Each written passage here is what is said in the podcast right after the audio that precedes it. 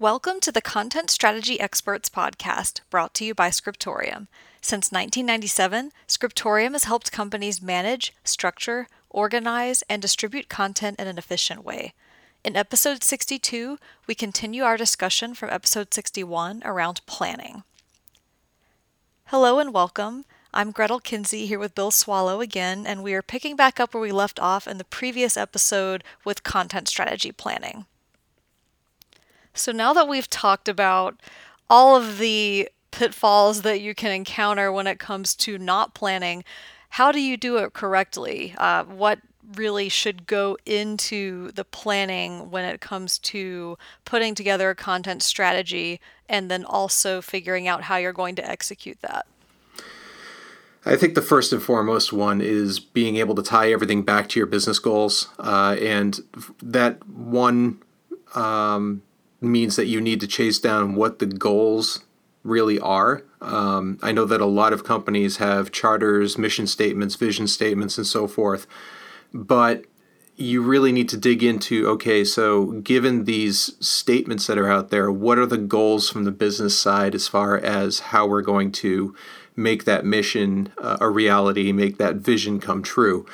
Uh, being able to, to grab those and keep those in sight uh, and make sure that everything that you're doing ultimately aligns to meeting that business goal that you're trying to achieve. Absolutely. I think everything has to hinge on those business goals, or else, uh, you know, kind of like we talked about earlier, things can easily get sidetracked and, uh, you know, things can end up not following the strategy that you've set forward to achieve. Uh, I think it's really important when you're coming up with your strategy and planning out the implementation side of it to think about um, you know how your strategy is going to get you both short-term and long-term wins mm-hmm. and and address you know business goals that are more immediate versus ones that are kind of more um, out there in the future but something that's still really important uh, so an example of that might be you know maybe you have um, some really pressing delivery need that's that's kind of a short-term goal and so that might look like um, you know coming up with a certain uh, output transformation scenario or what have you to meet that immediate need but then maybe you've got a long-term plan to deliver content into other markets uh, to a larger customer base and so that might involve something like localization so it's important to think about you know what are the short term business goals that we have, maybe within the next, you know, six months to a year, versus ones that are for like five years down the road. Um, and it can even have, there can even be some sort of mid goals, like two to three years down the road. But it's important to think about not just what's going to happen immediately when you put this plan in place, but what's going to happen down the road too, so that your strategy can encompass all of that. Right, and it helps to have this stuff uh, uh, to make it all public knowledge. You know, to make sure. I'm not saying mass public, but you know, within your company, you know, make sure that it, it's common knowledge that these are, um, you know, some of the wins you're looking for in the short term and long term. Uh, address them and treat them as milestones within your project plan. So this way, you know that you know within six weeks, let's say you're supposed to have uh, a new localization management um, system uh, chosen and have a, uh, a test environment set up so that you can start playing with it and seeing how your content needs to feed into it, you know, or how it needs to be modified to handle some of the content decisions that you've made. Absolutely. Um, one other piece that I want to bring up and talk about a little bit is budgeting and you know figuring out what your return on investment is when you're coming up with your strategy uh, this is something that i think I think a lot of times, whenever I've initially talked to companies, that's something that we've had to come in as outsiders and bring that perspective because I think a lot of times um, whoever's driving the change, unless they are an executive, that's not their number one goal. Their number one goal is usually something like how do we make our working lives easier by changing this process or, um, you know, fixing this one thing. But I think that looking at the larger picture of the budget is really important. And so uh, I, I wanted to kind of get your take on that as well. Oh yeah, you have you, know, you have three different um, areas of budgeting to really wrap your head around and you know one is of course is the money you know to make sure that you have uh, the money that you're going to need to you know get this thing done um, and a lot of people make a mistake where they look only at the raw costs of tools and technologies and they don't consider all the soft costs. Um, so it could be, you know, oh, here's you know X amount of dollars for a new system, here's a Y amount of dollars for new authoring tools, and Z for uh, these new publishing tools that we need to use to get the you know get the published content out to our customers or to our readers. Um, that's great, but then you have all of the costs associated with any external vendors that you need to solicit for support. Uh, you may have uh, other costs that come in uh, in the form of you know any kind of licensing that you weren't aware of at the time, um, you know, or any other just hard costs. Maybe you know everything looked good on paper, but IT came back and said, "Well, we need to buy a new server for this, and since it's for your your initiative, you need to cover the cost of you know this new purchase." You know, these are all like little hidden costs that can pop up. In addition to that, you also have to budget for your time. And that's not only the project timeline, but it's the time of every single person devoting effort to the project. And that third piece of budgeting, of course, is the effort or the actual resource allocation uh, to be able to say we need, you know, essentially to to use up, you know, 80 person weeks to get this piece done or to get this implementation done. Now, how are we going to find 80 person weeks when we're all busy? yes. Um, so you know there are, there's budgeting like that. So you have your time, you have your availability of resources, and then of course you have your money. Yes, and I think that that's something that you know, like you said, uh, you know, sort of the the time and the resources pieces of that budget often get overlooked or they don't get really accounted for. And it can be difficult if you haven't been tracking the way you've been using your time and resources. It can be difficult to even uh, estimate how much might be involved in that project. But it's really important to consider that and put that into your plan as much as possible and as accurately as possible so that you don't run into nasty surprises when it comes to actually putting that new strategy in place. Mm-hmm. No one likes those nasty surprises. Oh, not at all. Um, and that kind of leads me into the next point, which is that your content strategy alone isn't the full scope of the plan because you also, once you've got that strategy in place, you also need a plan for as you implement each part of it, how that process is going to go. Uh, you know, the logistics of that strategy and making sure that everything you know goes as smoothly as it possibly can. So, mm-hmm. what kinds of things do you need to think about there?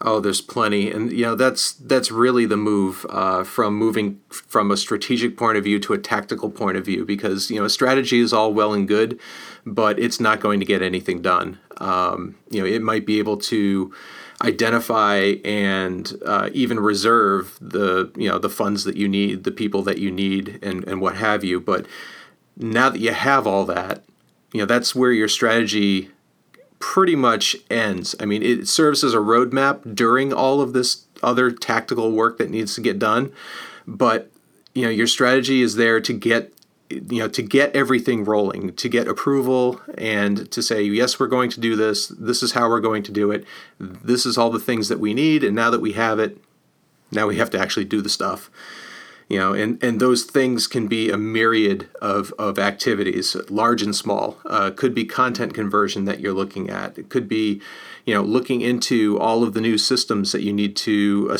you know assess and and you know you have to pick a new ccms maybe maybe you have to pick a new um, you know uh, asset management system, uh, what have you. Uh, you have to be able to you know at, to look at them and uh, evaluate them, and then go through the entire purchasing arrangement for it, and then set up you know a um, a test environment to poke at it, and you know it, there are lots of moving pieces for each and one each and every one of these little bits of um, you know these little tiny fragments of the strategy that that need to be implemented in order for you to then move on to the next few pieces absolutely and i think that having a plan in place for keeping all of those different pieces moving uh, in a way that makes sense and where one piece is not going to be holding something else up or kind of getting in the way of something is really really important and i think that's a, a challenging thing to coordinate, but it's really essential to try to kind of control that on the front end as much as possible instead of just taking off and, um, you know, kind of approaching these pieces willy nilly without really thinking how what makes sense to do first what's the best sequence how does this fit into a schedule all of that sort of thing uh, because otherwise like we talked about up front, if you don't plan out how all these different moving pieces and parts are going to come together, then they can easily just stall out. Right. Yeah, you need to look at prioritization at that point and say, okay, what are the the three big things that need to happen to keep this moving forward? It might be, you know, identify and purchase new systems. Um, you know, that would be one of them. Another one could be, you know, training or document conversion. Uh, yet a third one could be authoring tools, uh, being able to find the right tools that integrate with the systems that you're looking to implement, uh, and being able to you know to look at all of these little pieces uh, and say, okay, which which ones are going to get us the biggest bang for the buck, and make sure that we have what we need to focus on the next few pieces. Um, and it's going to be different for every single implementation. There's there's no you know right or wrong as to which one you do first. The only wrong is that it's the wrong choice for you. So yes. you need to look at you know you need to start looking at that and saying okay, in order for us to move forward, you know we may have X and Y, but we don't have Z, and Z is a deal breaker. So we have to focus on Z first. So, all this prioritization, I think, speaks back to what we talked about uh, just a few minutes ago when it comes to that short term versus long term business goals, because that is really a way that you can say, here's what's most important and most essential to get those short term goals that have to happen off the ground and get them up and moving and then uh, think about what's more long term. You don't want to start with something that's really more essential for a long term goal while ignoring the things that are more relevant for your short term goals. Exactly. You know, and that really speaks to the scheduling aspect of being able to put together that timeline and identify not only what the big pieces are that need to happen, but also, you know, okay, so in order for these big pieces to happen, what's the order in which they need to happen? And then you can start looking at each one and say, you know, start scoping each one individually. You know, this one might take 12 weeks to do. This other one can happen concurrently.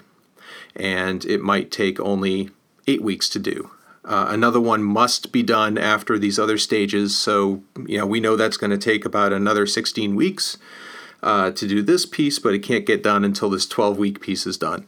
Uh, being able to put together that schedule and that roadmap. Absolutely. And I think that's where it really uh, becomes important to have deadlines and a schedule set and to try to stick to that as best as possible. And then, you know, if things slip off schedule, to like we said earlier, really have that open communication so that you can let other people who may be affected know, hey, this didn't quite go how we thought it would. Instead of taking 12 weeks, maybe now it's going to take 15, or maybe we finish this one piece early so then that can get something else moving.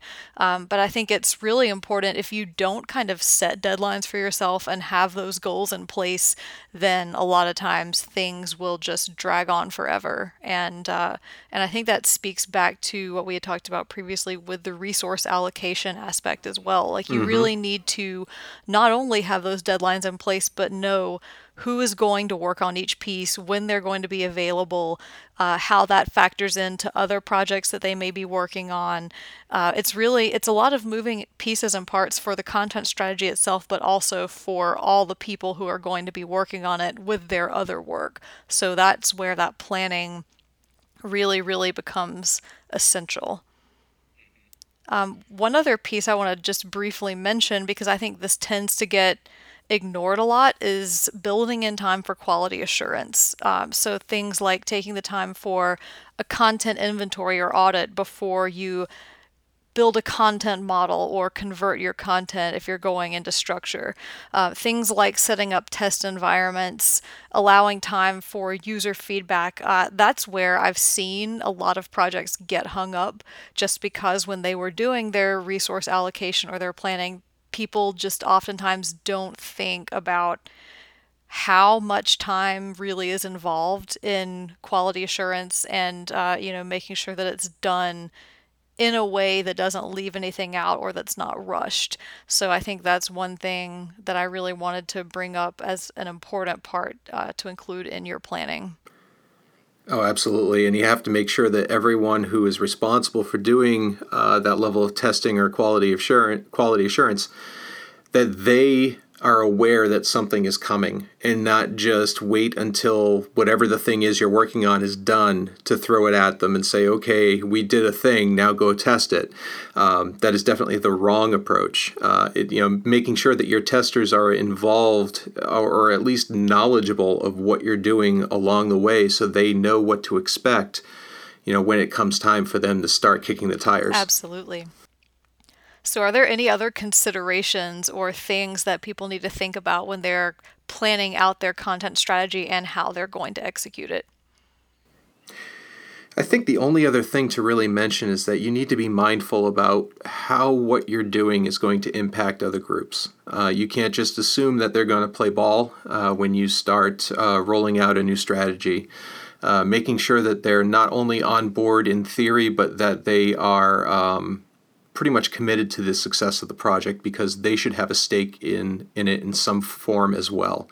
Uh, if it's a um, a training group that the tech com let's say the, uh, the, technical communication group is implementing a strategy, they should be reaching out to their uh, their trainers, their uh, tech support people, their sales people, their marketing people to say, hey, we have this thing that we're doing. It's going to impact you all in some way, and you can benefit from it. So let's come together and make sure that this is going to be a solution that works for everybody. Absolutely. And I think that's especially important if you're already dealing with a less than ideal situation between groups. Uh, if you, for example, we, I've seen one case where there was a large amount of reuse between a tech pubs department and a training department, but it was all copy paste. And so when the tech pubs department decided to pursue a content strategy to just help them publish more efficiently, one of the things that they had to consider as well was that reuse factor with the training group and really kind of get them on board and get them thinking about, okay, uh, you know, a year or two down the road when everything is uh, you know, in a new system and everything is structured and is uh, much more shareable than it was before, how is that going to affect not just our group and our publishing abilities, but our reuse among these uh, you know different groups in the company and then you know it ended up where the largest amount of reuse was between tech pubs and training, but then there were also groups like marketing um, who were just kind of copying and pasting content from the technical manuals without telling anyone. So that's really, like you said, it's important to think about how all of these groups work together, um, if they're working together in a way that's efficient and ideal right now versus how things need to be, you know, several years down the road. Uh, I think all of that is an absolutely essential consideration, and that really needs to be baked heavily into the planning phase of your content strategy and and into all of the information you come up with about here's how we're going to execute and implement all of that. Couldn't agree more. All right, well, with that, I think we are going to wrap things up. So thank you, Bill. Thank you. And thank you all for listening to the Content Strategy Experts podcast brought to you by Scriptorium. For more information, visit scriptorium.com or check the show notes for relevant links.